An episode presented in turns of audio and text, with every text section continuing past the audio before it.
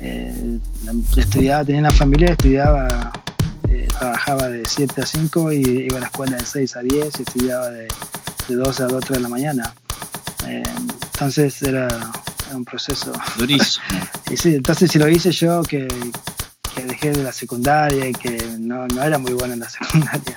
Sí. Eh, y, y, sin recursos, mi viejo no, ten, no tenía recursos y estudiar era, era imposible en mi, en mi mente, ¿no? hasta que aproveché las oportunidades y pude, pude hacer lo que hoy, lo que, todo lo que he hecho. hecho, hecho, hecho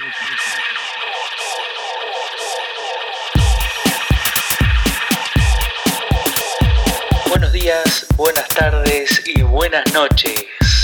Desde los estudios del cantante y el cocinero, un podcast donde estamos compartiendo junto a nuestros invitados aquellas experiencias de éxito y muchos, pero muchos fracasos que nos han llevado a ser tan, pero tan testarudos que no vamos a parar hasta convencerte a vos, sí a vos, de que sí se puede vivir de lo que nos apasiona. Gracias a todos los que nos están escuchando desde cada rincón del mundo, ya sea cortando el pasto, lavando los platos que te mandó tu señora, midiéndote esa lencería erótica para esta noche o incluso en el baño. Con ustedes, el capítulo de hoy es... Buenos días, buenas tardes y buenas noches. Hoy en el estudio del cantante y el cocinero tenemos como invitado a un maestro. Eh, así es, un maestro. Tiene tres maestrías en, su pasión, en lo que él se dedica. Así que hoy tenemos el placer de hablar con Diego. Pero primero, Cevita, ¿cómo estás? Hola Catri, ¿cómo va? Muy bien, acá este, con la cuarentena del famoso coronavirus, así que prendido 100% al, al, podcast y bueno, alimentando nuestra pasión, Catri, como, como está en el espíritu de esta idea de poderla compartir con toda nuestra audiencia. Así que muy feliz de estar acá con Diego y, y junto a vos. Dieguito, ¿cómo estás hoy? Hola, ¿qué tal? Bien. ¿Ustedes? Muy, muy bien. bien. Acá andamos. Contento sí, de tenerte. Muy contento. Che, eh, te comento, Diego está ahora en Iowa, así que no sé cómo está el clima por allá. No, contanos un poquito por dónde estás, Diego. Ale, estoy en una ciudad que se llama Iowa City, eh, está en, en, el este de Iowa, sudeste, y hace frío, eh, unos 30 grados hoy, con mucho viento. Ah, mira. Así que estamos un poquitito frío nomás, pero todo bien. Este, Dieguito, te hago eh, la primera pregunta de esta entrevista y es, ¿cuál es tu pasión? Eh, ¿en, qué, ¿En qué te desempeñas en este momento? Y eh, si podés hacer una especie de resumen de cómo empezó todo esto. ¿Cómo empezó todo esto? Esto empezó en 1988 más o menos, cuando mi, mi mamá... ¿Cuándo nací yo? Y bueno, yo tenía, yo tenía 8 años. 8 años. Eh, mi mamá y mi papá conocieron a una familia eh, de Iowa que estaban en mi pueblo, en la Patagonia. Eh, hicieron amigos, tuvieron... Ellos tenían tres nenes o tres chicos y bueno, son mis amigos de dos de ellos, los más chicos. Y estuvimos en contacto, ellos volvieron a Estados Unidos después y seguimos en contacto por, por mucho tiempo, son 10, sí, 10 años más o menos. Y, y un día uno de, ellos, de, de, los hijos de ellos vino a vivir a mi casa en Chole, en Río Negro, eh, por un tiempo. Y así, él volvió para acá y habló con el papá, que era profesor de una escuela, y me llamaron y me, me pidieron si quería venir para, para, estudiar acá. Y ahí me vine.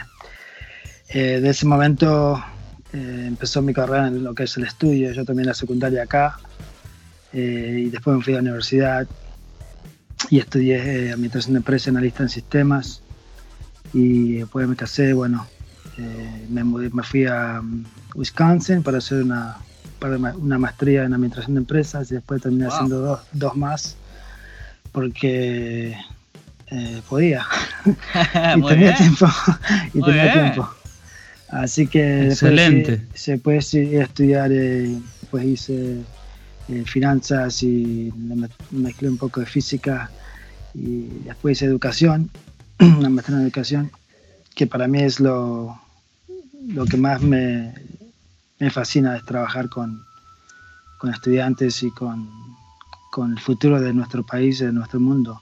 Muy bueno. Así que eso es más o menos lo que, lo que yo he eh, experimentado los últimos años de que salí de la universidad y, y lo que he hecho la, la mayoría, mayor parte de mi carrera es trabajar con estudiantes. Hoy no estoy haciendo eso, pero hace ya creo que un mes y medio, dos, cambié de trabajo, así que eh, bueno, puedo contar un poco más de eso después si quieren. Bueno, mi pregunta es, ¿cuál fue eh, el punto en el que dijiste es todo o nada? O sea, me tengo que lanzar a la pileta porque eh, no sé si hay agua o no, pero me tengo que lanzar. Me voy a ir, voy a estudiar, voy a hacer lo que, lo que, lo que quiero, lo que me apasiona. Eh, ¿cuándo, cuándo fue ese punto de, de- de decisión, por decirlo? Mm. Fue cuando eh, a mi mamá la operaron en 1995, de- sacaron un, como es un riñón Oh, y la pasó mal. Y en ese, en ese tiempo mi papá estaba con mi mamá en un hospital como a cinco horas, así que yo tenía que eh, estudiar, ir a la escuela y tenía dos trabajos, el laburo de mi viejo y el mío, porque él no podía. oh, O sea, ese día me di cuenta que, que mejor me ponía a estudiar. exacto. Eh, Complicado. y, y tuve el, eh, la, la fortuna, o no la fortuna, ¿no? Que mi vieja estuvo enferma unos cinco, cinco meses, creo, seis meses fuera de la casa. Así que yo es- ese año eh, eh, de- dejé la escuela porque no podía, después de un mes durmiendo una hora por día no podía. Claro, eh, no, no, no, no. Así que tuve que dejar. Y en ese momento me di cuenta que la educación iba a ser importante, pero no sabía cómo iba a ser para llegar a, a la universidad en ese momento porque nuestro Sí. recurso era muy, muy, muy bajo, Escaso. ¿no? Sí, muy escaso. Claro. Bien, Dieguito, este, mm, a ver, eh, ¿qué, ¿qué estás haciendo en este momento? O sea, tu trabajo de hoy, ¿cuál es? Hoy soy empleado del gobierno estatal de este, de, de este estado, ¿no? El gobierno de este estado de Iowa. Trabajo como asesor eh, de la gobernación, la gobernadora en lo que es desarrollo económico y, ¿cómo es? Y de trabajo. Un trabajo muy importante, Wow. pero, pero yo quiero que te cuente cua- en qué trabajó anteriormente los últimos ocho años de su vida. Ah, bueno, trabajé en el gobierno federal, para el gobierno federal en el 2011. Eh, vi, estaba, estaba yo trabajando en la Facultad de Ontología y vi un, un trabajo en la NASA, en Houston. Ajá. Y, Wow. y ese día mm, decidí, bueno, decidí mandar mi, mi- mi solicitud de empleo, completar todos los formularios y sin esperanza, ¿no? Que me, me llamen algún día. Pero dos semanas después me llamaron y tuve mi primera entrevista. Qué bueno. Después tuve cuatro más y ya después tuve ya la, la oferta de trabajo. Así que empecé en la NASA y en Houston como, empecé como coordinador de programas estudiantiles de la NASA. Y un año después ya me promovieron, me, me subieron a, a gerente y trabajé en como gerente de educación ahí en la NASA dos años más y de ahí me mandaron a, a las oficinas centrales en Washington, D.C. Y ahí, Ahí, donde nos conocimos. ahí nos conocimos y bueno, trabajé ahí en el gobierno, en la NASA, oficinas centrales, también estaba mucho en el Congreso y en la Casa Blanca. ¿Se, se puede, ¿Se puede contar cómo se conocieron? O sea, la parte de intimidad, digamos, de cómo se conocieron. Me llama la atención, o sea, la curiosidad. Contale, Diego, contale. Sí, yo iba caminando ahí por Washington, había un chico sin zapatilla y ti- tirado en el piso. Vendiendo choripán en la esquina. Ah, la conocimos. Te dio eh, lástima y le tiraste unos mangos y ahí empezó todo. Sí, algo así. Nos conocimos en, en el primer picnic que hicimos con los argentinos. Exactamente. Y. ¿Cómo es? Fuimos ahí, nos juntamos a tomar mate, un chico había comprado facturas, así que nos juntamos en el verano, creo que era, y, y ahí nos conocimos. Bueno, nos conocimos la mayor parte de nuestro grupo hoy en día, del cual nosotros somos parte, pero ahí lo conocí a Catriel, al hermano y al, al resto de los chicos. Este, bueno, Dieguito, buenísimo esta, esta experiencia que nos contás de- desde tus comienzos estudiando con esa situación complicada que tuviste familiar hasta llegar a puntos de Houston, la NASA, me parece increíble todo, todo tu recorrido. Me imagino que en todo este recorrido tenés alguna experiencia o tu peor experiencia, digamos, que podés recordar ¿Y cómo, cómo la superaste, digamos? ¿Qué, herramientas eh, te valieron para superar esa situación que, que, podrías compartir, digamos, con la audiencia para, para poder este, entregarles valor, digamos, en este sentido? Sí. Cuando fallecieron mis abuelas, yo creo que fue un tiempo difícil, pero eh, antes que eso, en el 2004, eh, falleció un tío mío con con el, cual yo viví un tiempo y éramos muy, eh, muy amigos, teníamos una buena relación y falleció él y, ese, ese, ese, tiempo fue más difícil para mí, yo estuve acá. Lo pasé, igual con, cuando murieron mis abuelas, pero lo pasé con el apoyo de la familia, ¿no? Famoso apoyo de la familia de, Argentina, eh, la familia acá de mi ex esposo también nos ayudó, eh, mis amigos, nosotros somos muy familiares y acá son un poquito más fríos en ese sentido, pero eh, sí, tengo que. Mi familia, te digo que hace 21 años, más de 21 años que no vivo con ellos, pero eh, mi familia ha sido de, de lo, del apoyo que, nece, que necesitaba, aunque ha sido virtualmente. ¿no? Cuando yo primero llegué acá no había internet y no había celulares, entonces eh, escribí una carta y recibí una carta en el correo de lo más lindo. Eh, claro. que había en ese tiempo y llamar a Argentina por 10 minutos una vez por mes también era especial. Entonces, en ese momento usabas para, usaba yo como para recargar la batería, ¿no? Eh, con, con, la claro, familia, eso, las emociones. Eso se ve, eso. Claro, eso se ve como hoy en día muy lejano, ¿no? Y no hace tanto tiempo. No, no hace tanto tiempo. Eh, ha cambiado la, la gente, ¿no? La, bueno, la gente ha cambiado, digo, la, la, la familia, el tener una familia y, y en eso nos podemos eh, eh, podemos apoyar nosotros cuando tenemos eh, problemas los amigos que son como familia.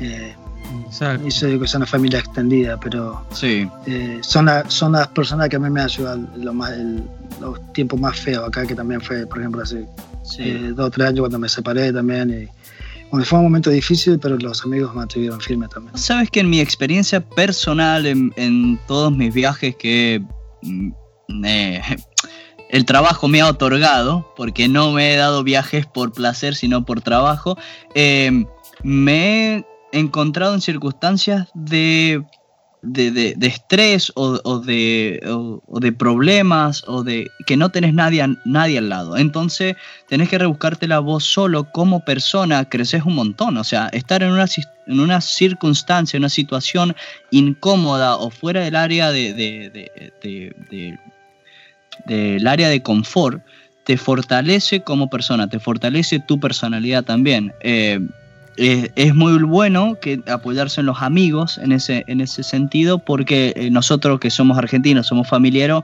eh, siempre recurrimos, ¿cierto? Mamá, papá, hermano, en este caso, al estar lejos de ellos, posa o se apoya en los amigos, ¿no? Este, Diego, ahí hay una, hay una, este, un dicho, digamos, un, este, algo popular, digamos, que se dice que los amigos son los hermanos que se eligen. Ah, Exacto. Me gusta Exactamente. Eso, me gusta. Sí, muchos me, me, me, preguntan acá, por ejemplo, yo he vivido en varias ciudades y he conocido muchísima gente, pero los amigos más cercanos sí los elegí yo, como vos decís, porque es tan lindo eh, es, es tener un apoyo a alguien así eh, que te hacen olvidarte sí, realmente de, de, todos los problemas que tenés y de por una, dos o tres horas ah, estás absolutamente en otro, otro mundo diferente y, y, la realidad es otra, ¿no? Che, Dieguito, ¿en qué proyecto estás trabajando hoy en día? ¿Cómo, cómo estás en tu, en tu vida hoy? El proyecto que tengo en este momento soy yo. Muy bueno. Eh, eh, trabajar en... Me encanta eso. Relajarme, buscar también eh, mis propias fuerzas, ¿no? Y también eh, eh, buscar los, los, las áreas de mi vida que tienen un poco más de que son más, más, más débiles, o, o vulnerables. Cosas, claro, o, o, cosas que tengan que cambiar, ¿no? como mi paciencia, no soy muy paciente, entonces he, he hecho como un, he hecho un inventario realmente de quién soy, cómo soy y, y, y lo, ya, y lo escribí, ya estoy, y voy, o sea, hace un tiempo que estoy trabajando en esto y este es mi proyecto. O sea, para mí necesito estar bien para, para tener buenas relaciones con, mis amigos, con mi familia, hacerme un, buen padre y todo eso, ¿no? Muy bueno, excelente. Diego, eh, si te encontrás con vos, con vos mismo, pero en el principio de la carrera, ¿no? ¿Qué recomendación te darías a vos mismo y que a su vez nos ayudaría a disparcirla, digamos, por la audiencia? Este, que vos creas que, sea, eh, digamos, con, mucho valor, digamos, para, para vos en ese momento. Sí. Mi consejo sería no hacer tantas cosas al mismo tiempo, ¿no? O no tratar de hacer tantas cosas al mismo tiempo. Porque, bueno, en esa edad, yo tenía, era, era, joven, tenía una ambición de, estudiar y de ser alguien, ¿no? Pero también a través, a través de los años, inclusive hasta hace pocos años, eh, era lo mismo para mí. Era, era que yo estaba tratando de hacer cuatro o cinco cosas a la misma vez y no podés. Claro. Eh, porque siempre queda una parte que, que se descuida, y, voluntariamente o involuntariamente, ¿no? Eh, y después quizás eso te puede causar problemas o te, puede, sí, te puede, puede, dar una mala pasada en el futuro. Exacto. Pero, es, eso es lo que yo haría y lo recomiendo a cualquiera ahora. Yo por eso ahora puse el freno y empecé un poco a trabajar en mí mismo, ¿no? Eh, si, te, pones una meta en tu vida y te pones objetivos en tu vida y, metas que no sean eh, fáciles, ¿no? Cosas que te, que te cuesten, que vos sabes que vas a tener que elaborar.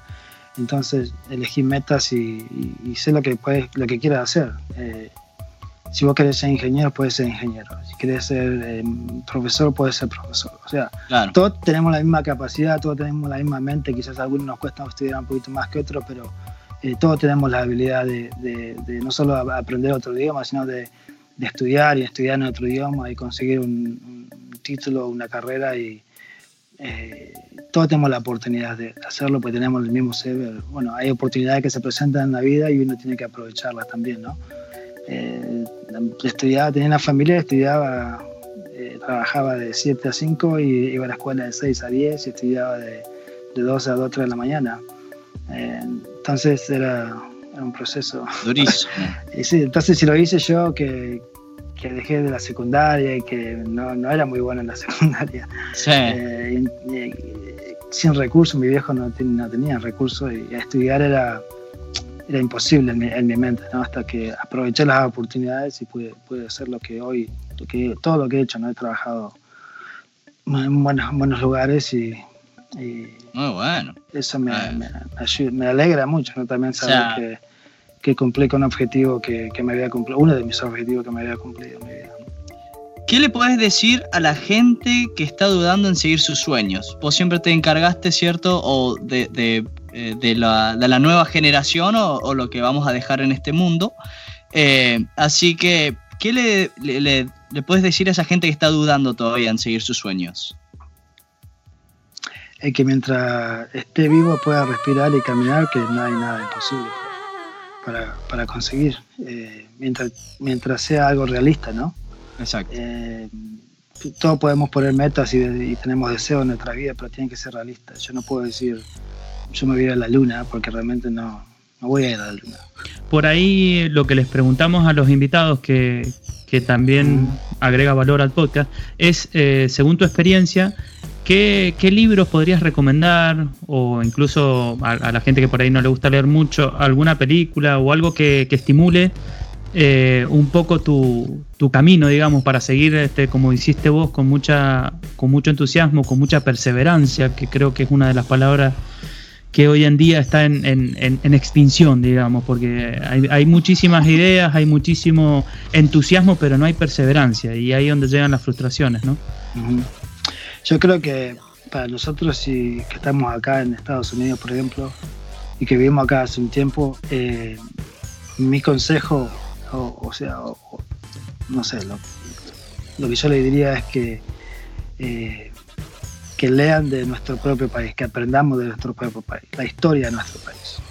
Eh, muchos somos argentinos y vos le preguntás, por ejemplo, cuándo es el Día de la Bandera y no sabes. Y bueno, no vivía allá, pero vivía acá y sos argentina. Entonces, si crees, eh, si te has ido tan lejos, eh, tendríamos que aprender un poco más de la historia nuestra y de nuestra cultura eh, para saber quiénes somos y de dónde venimos, para poder saber dónde vamos. Claro. Eso, eso para mí, yo me dediqué a, a leer de la Argentina a, aprender y también cuando voy me gusta visitar mi, mi país, ¿no?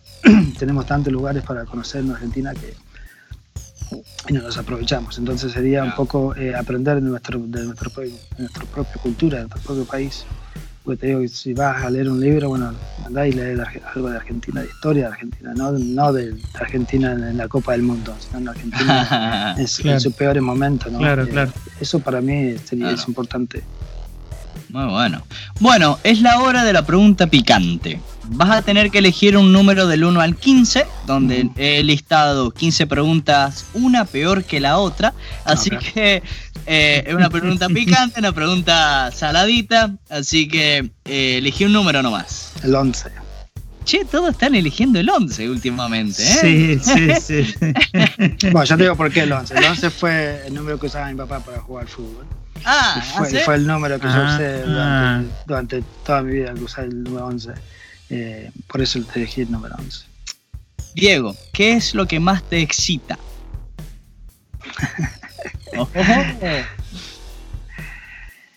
Eh, Puede ser cualquier cosa, ¿eh? Sí, o sea, sí, no, sí. no Ah. simplemente hay que darle. No, no, sí. Sí, es que lo que más me excita, me pone contento, me hace vibrar.